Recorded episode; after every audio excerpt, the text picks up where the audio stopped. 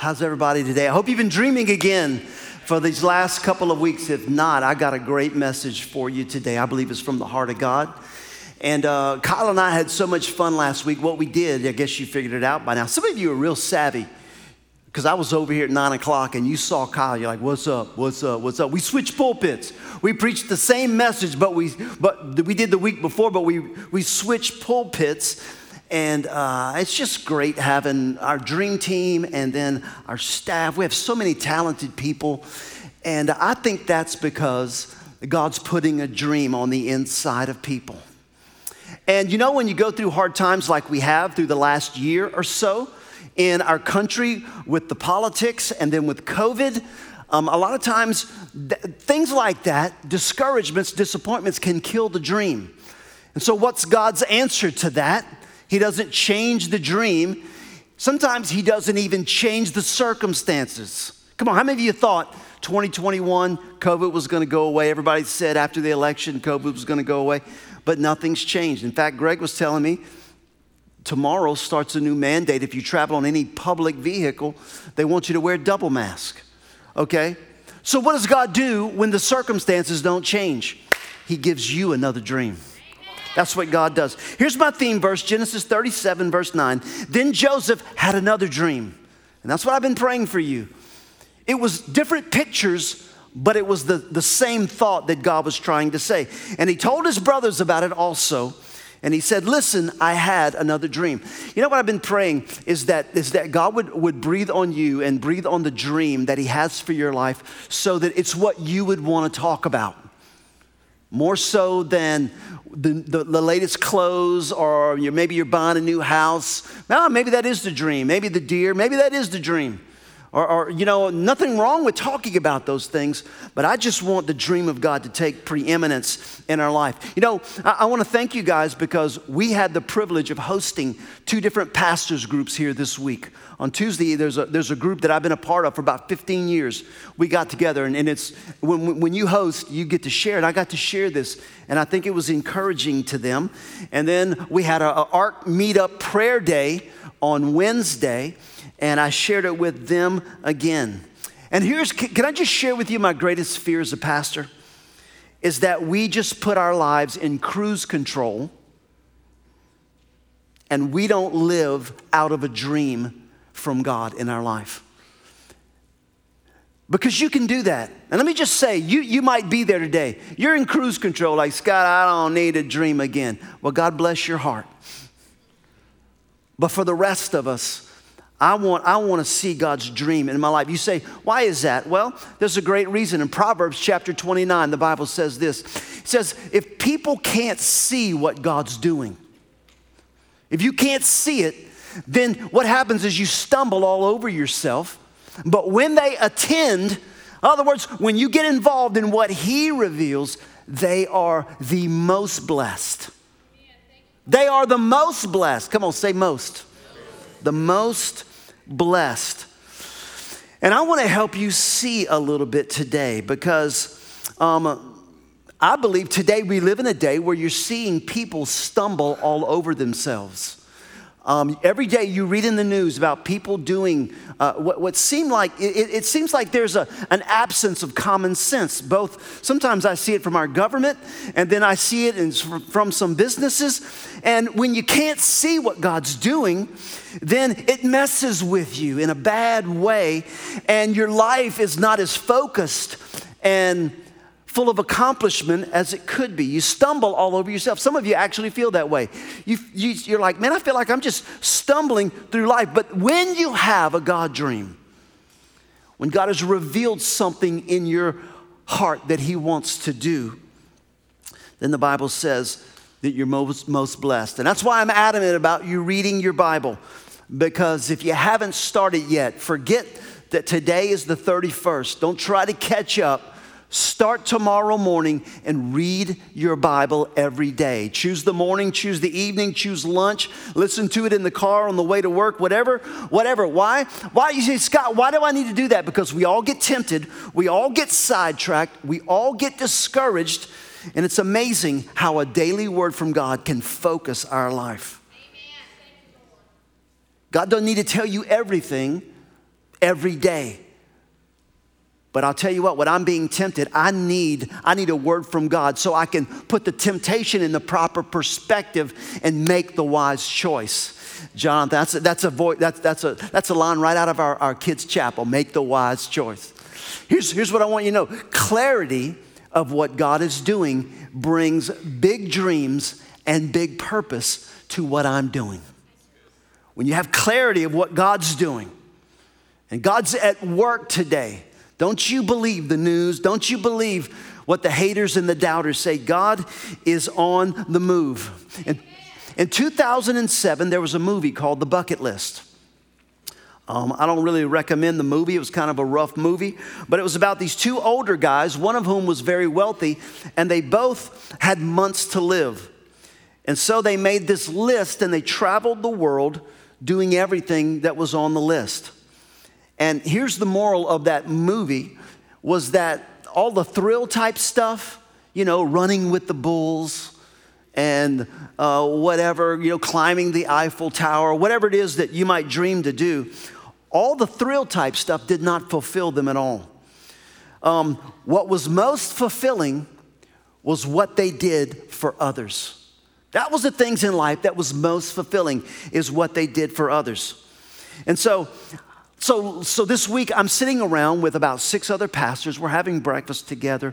Big shout out to the dream team that uh, that, that served us on, on Tuesday morning. And Pastor Jonathan from Bethany asked me this question. So I'm sharing about dream again and Joseph. And um, he said, well, Scott, so so what is the dream? And he kind of shocked me and took me aback. I wasn't I wasn't really quite prepared to answer that question. And, in, in, in, and then something else happened to me in, in this last week that kind of brought about today's message. Um, Vanessa's sister has been helping us work on Connor's house. And so she was with us last Sunday, and we preached about dreaming again. And she said, Scott, I don't, I don't, I don't have a dream. We were talking afterwards as we were working on Monday. She said, I don't, I don't have a dream.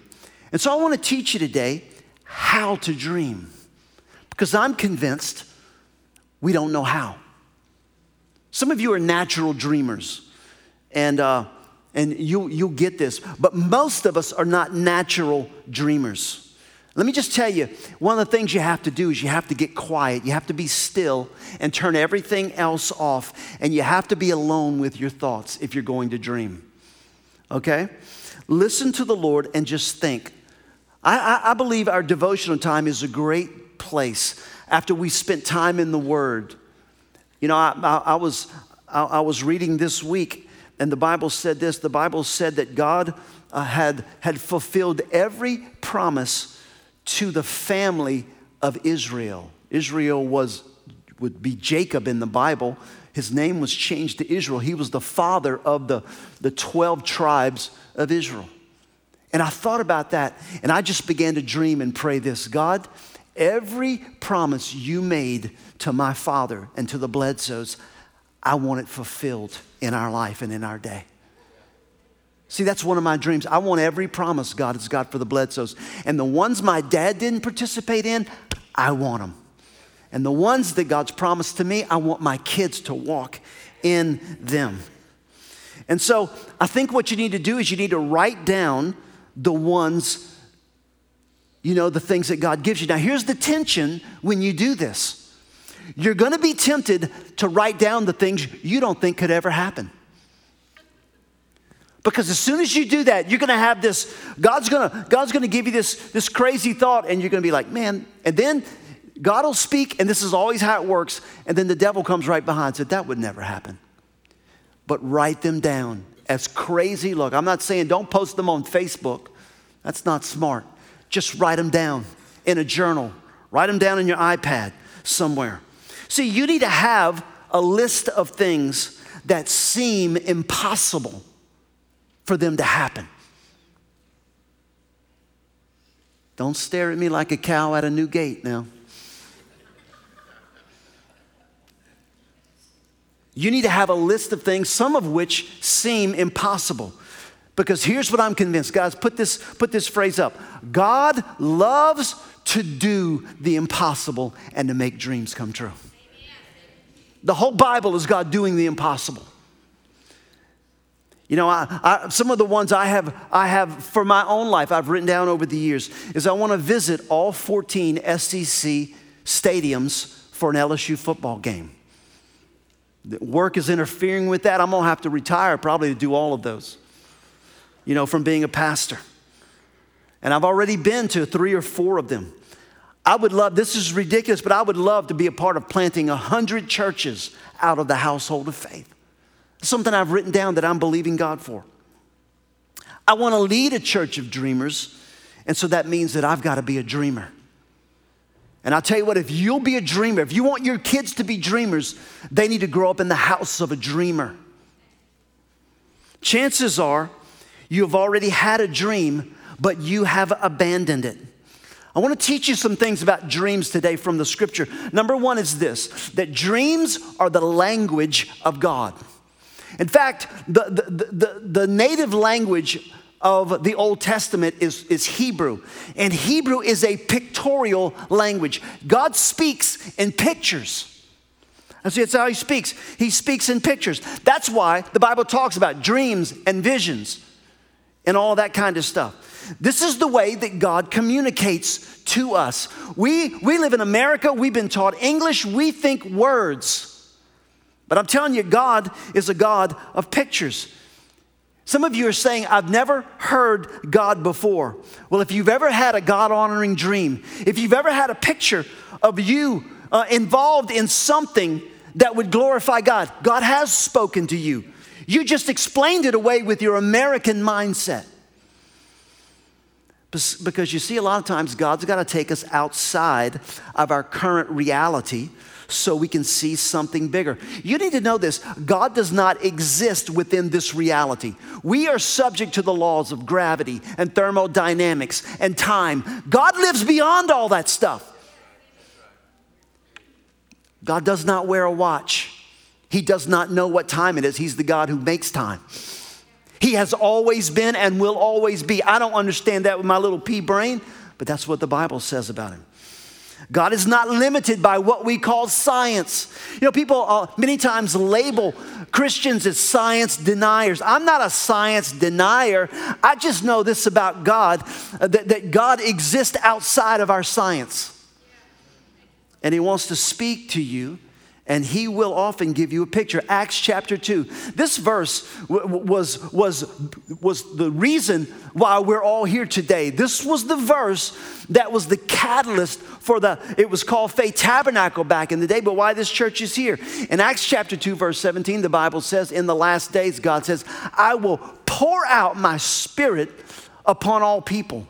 Your sons and daughters will prophesy. Prophecy there is kind of a way of speaking. Uh, you speak a picture of the future. He says, your young men will see what? And your old men will do what? Dream dreams. Dream dreams. Those three pictorial words, prophecy, visions, and dreams. When the, when the, when the Holy Spirit is poured out on a person or on a people, this is, is what happens. People see pictures. They dream dreams. They have a vision of what could be. And all of these things are pictorially related. Now, why does God do that? Here's the second point I, I want you to understand, is that dreams are the target of your faith. What do you mean, Scott? The target of my faith. Faith must have an object attached to it that hasn't happened yet.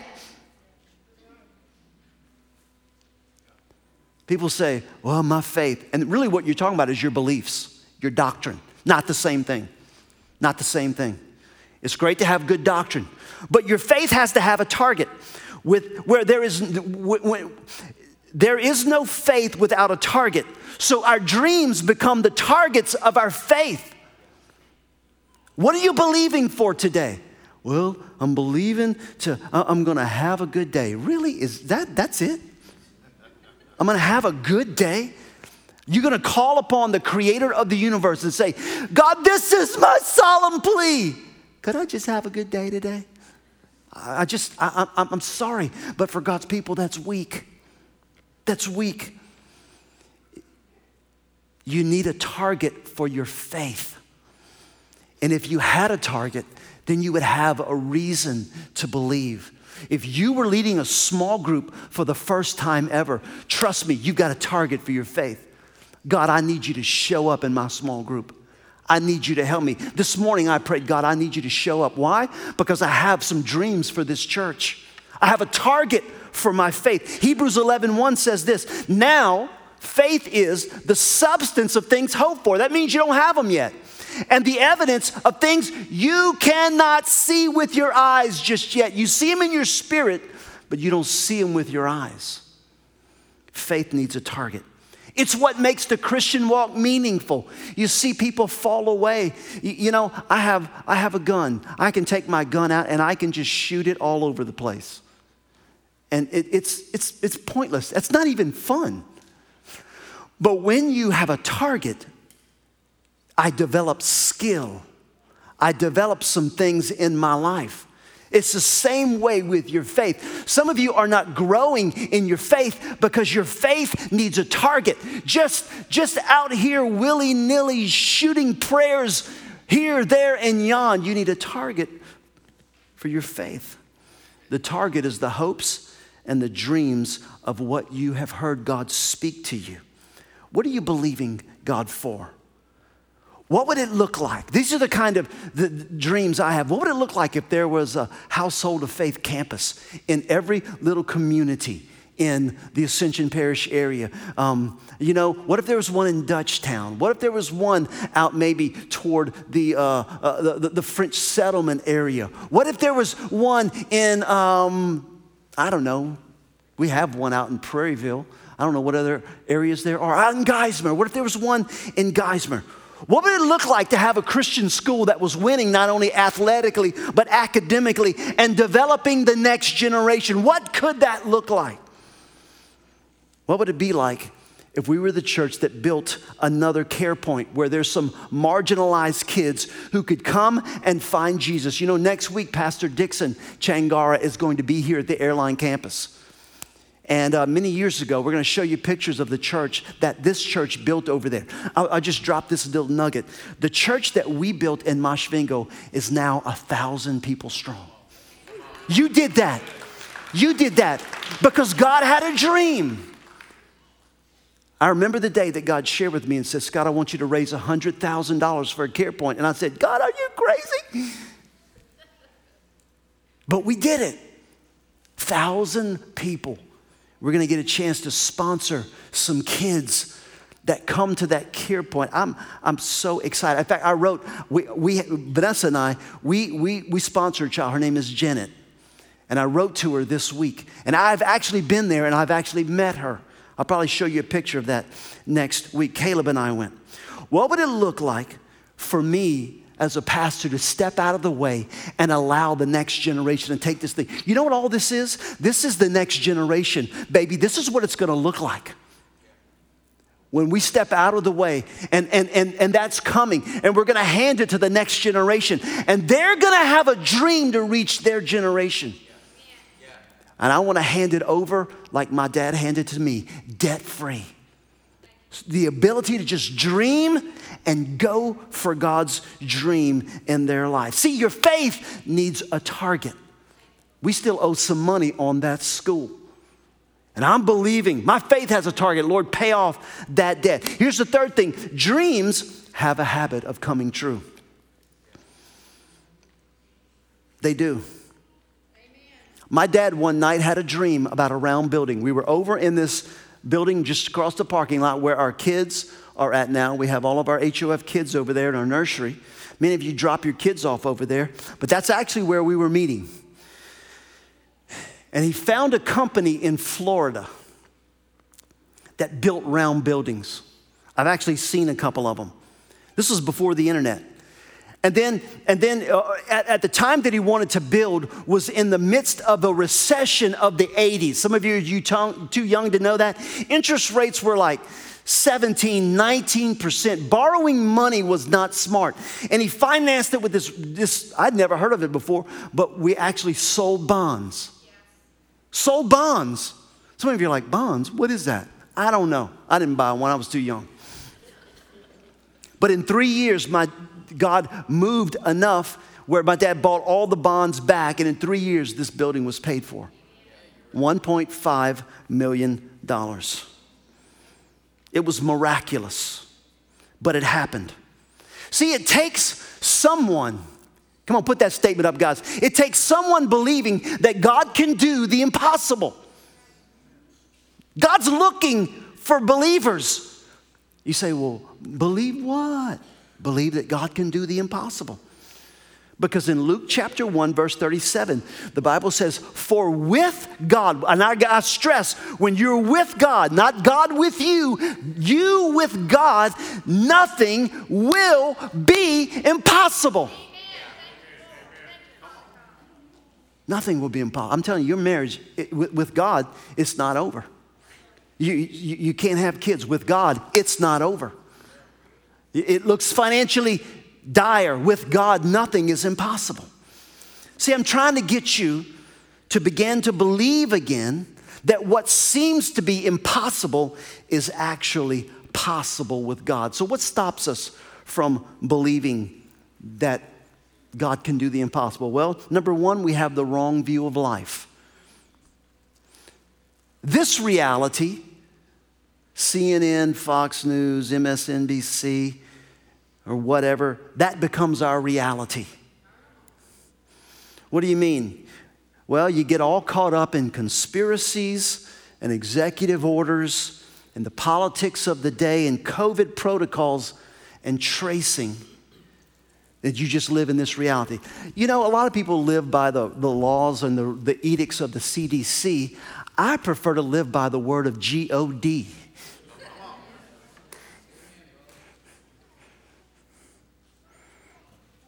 We allow this reality, and I'm not saying these things are not real. They obviously, they're real.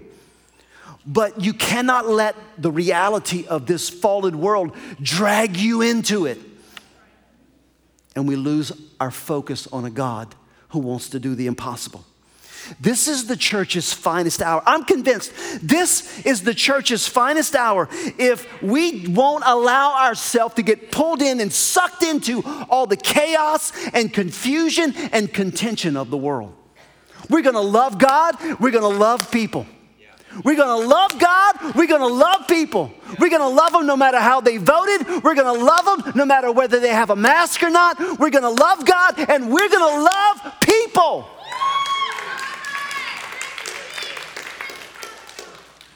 Can I just give you a word about these times? Don't get nervous. Don't get nervous. Love God and love people. Don't get dragged into all the stuff that people are talking about on social media and everywhere. God is setting the stage for the church to be salt and light. And let me tell you something, light shines the best in the darkness.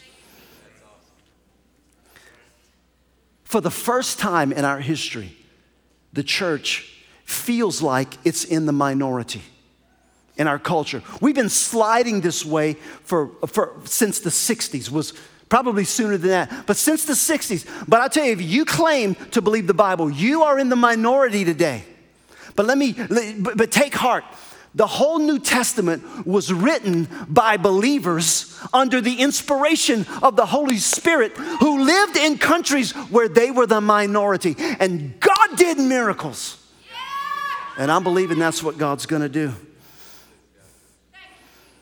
I believe if you will read the New Testament now, it will make more sense than ever before. Because finally, we, we somewhat are in the same position that Paul and James and Timothy and others were in in the New Testament. Laws and executive orders don't change hearts anyway. Jesus is the only one that can change a heart. We have the wrong view of life. Number two, we have the wrong view of ourselves. Some of you are like, Scott, that's all fine and good, and you had a good family. You don't know what I've been through.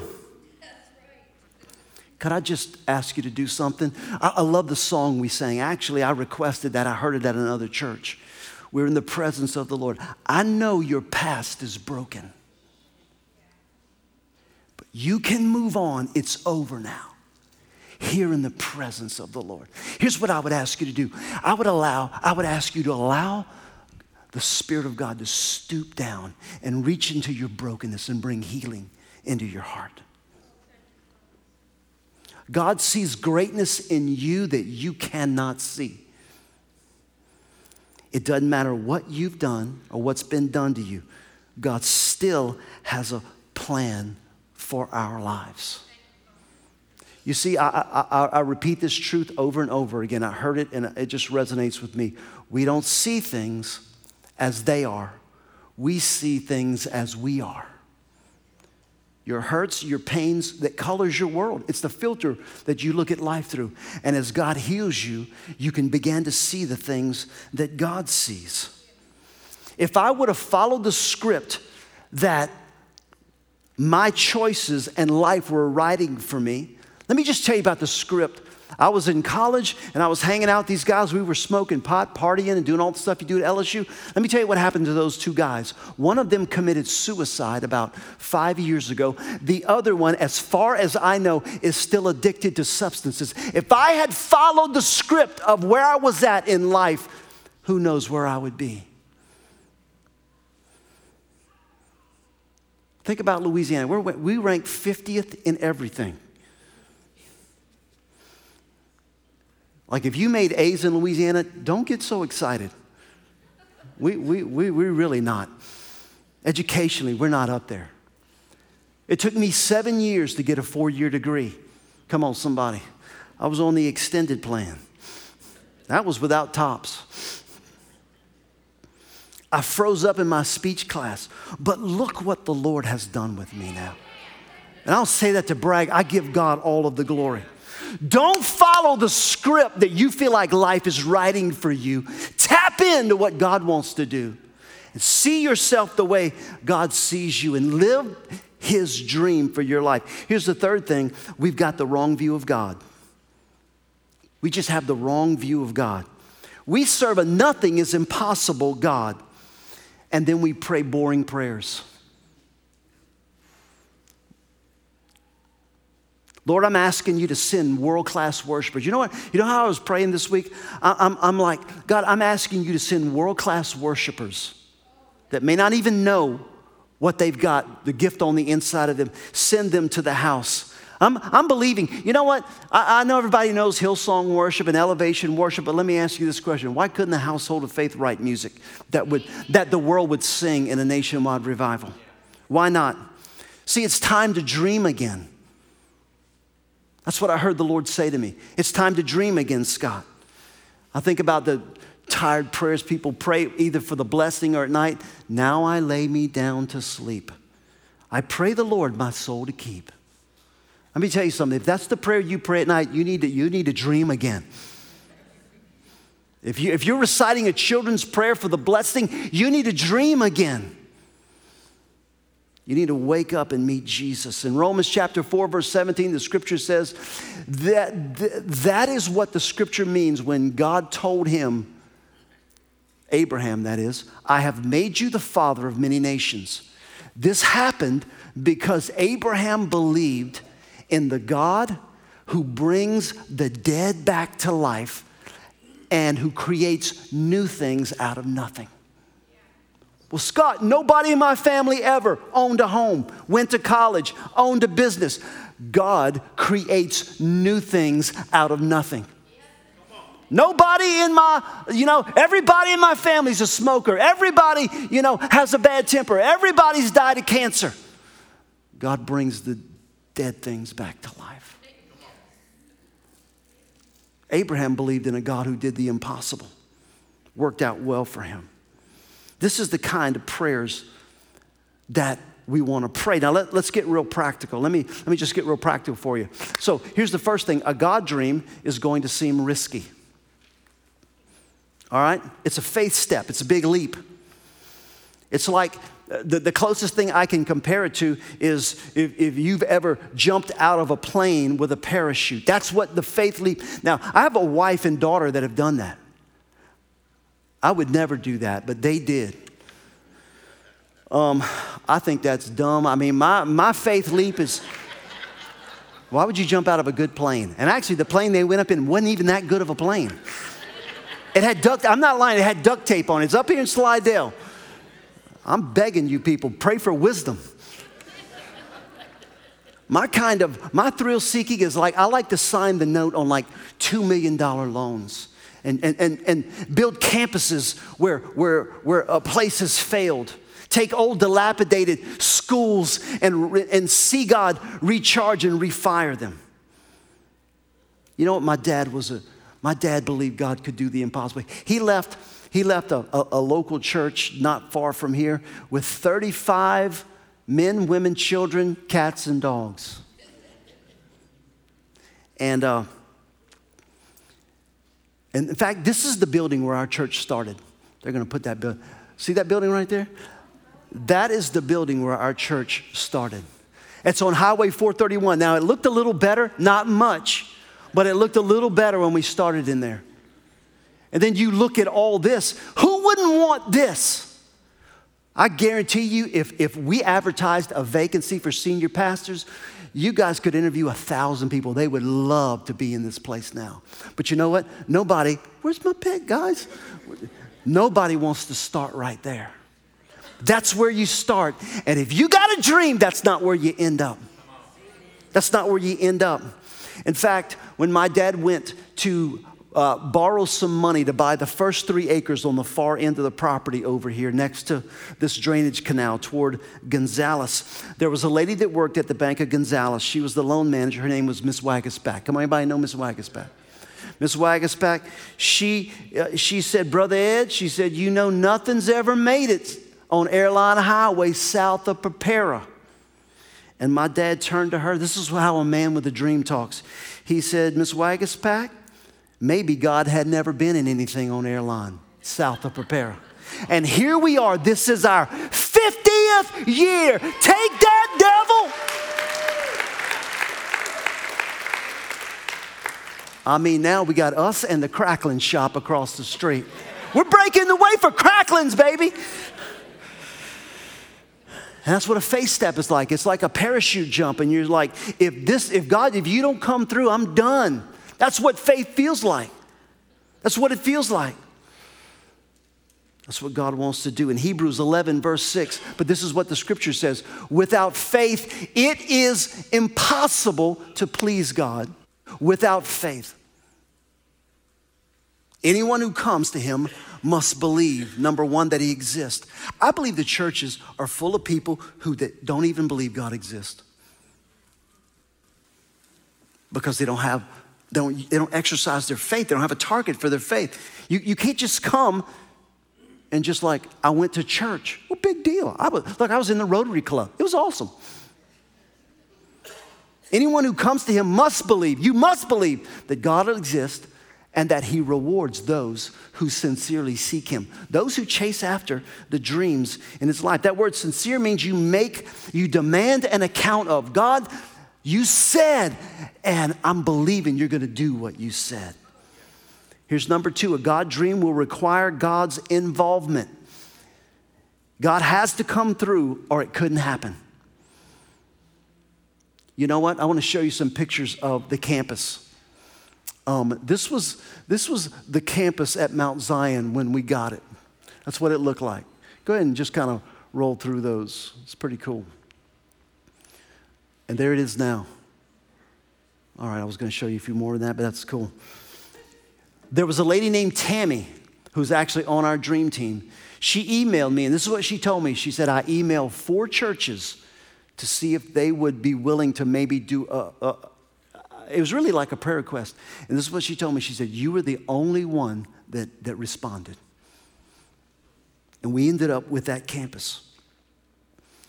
I'm telling you, a God dream will require God's involvement. In Ephesians chapter three and verse twenty, the scripture says, now all glory to God who is able through his mighty power at work within us to accomplish infinitely more than we might ask or think. I want you to sit back at the end of your life and say, look what the Lord has done. Look what the Lord has done. Here's the last thing. This is real practical. A God dream will change lives. I want you to lean into me right now and hear what I'm saying. Your life is not about a spouse, a bigger house, a different car, a camp, a vacation. That's not what your life is about. Again, nothing wrong with those things. It's about allowing God to place you in a spot He has already created you for. Look, it's not like, for me, it's not like God said, oh my goodness, Brother Ed's retiring. I need somebody. Who can we pick? Okay, let's pick Scott. That's not how, that's not how it works in the kingdom. You were born and God already has a place for you mapped out before you were born. In fact, the reason you were created was to fill the spot that was already a part of His plan. That's right. That's right. Ephesians chapter one, verses eleven and twelve, it says, it is in Christ that we find out who we are. You'll never find out who you are. Listen to me, young person. You'll never find out who you are until you are in Christ. And what we are living for. You'll never find out what you're living for until you're in Christ. Long before we first heard of Christ and got our hopes up, guess what? God had His eye on us, and He had designs on us for glorious living, part of the overall purpose He is working out in everything and everyone. You were birthed because God needed you. There's a place for you already in His kingdom. It's your job to get close enough for God so He can tell you.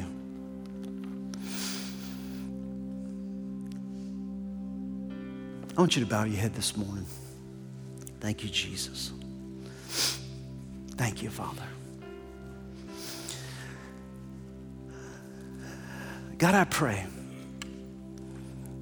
God, you said in the last days,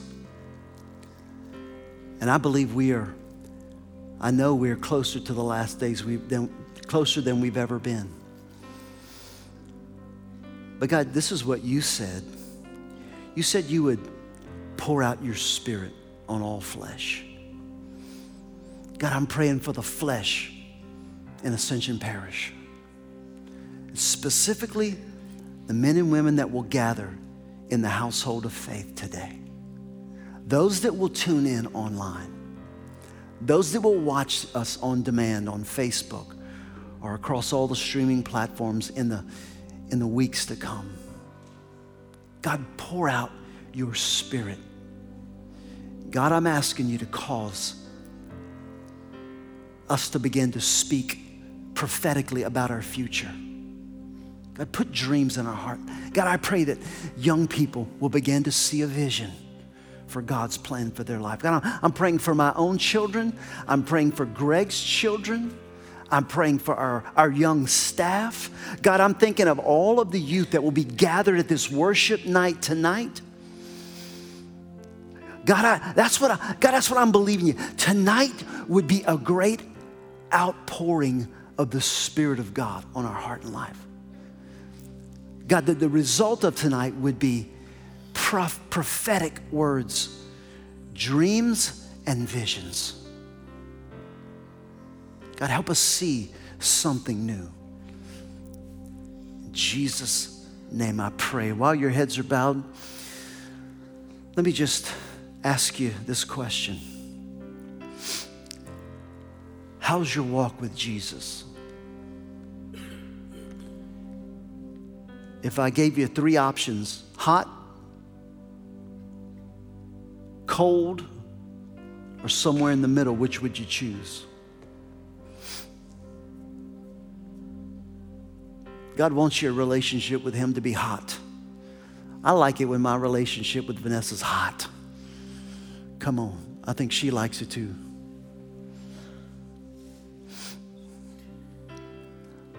If you're cold, maybe you're indifferent, warm. And you say, Scott, I want to make a fresh commitment. I want to I want to dedicate myself again to the Lord. Maybe for the first time. Maybe it's been a, a while. And you say, Scott, could you pray for me? I'd love to pray for you this morning. We're not going to embarrass you.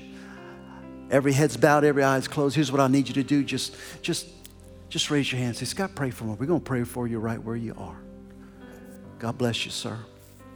Anybody else I can pray for? On the floor, in the balcony. God bless you. Amen. Amen. Yes.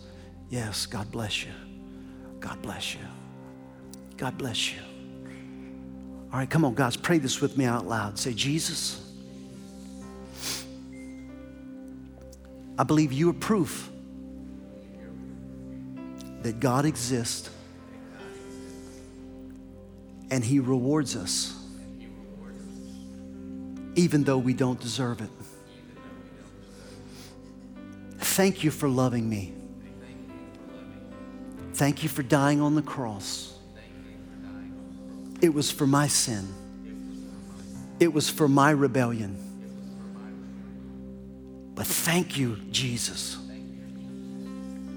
for allowing God to raise you from the dead.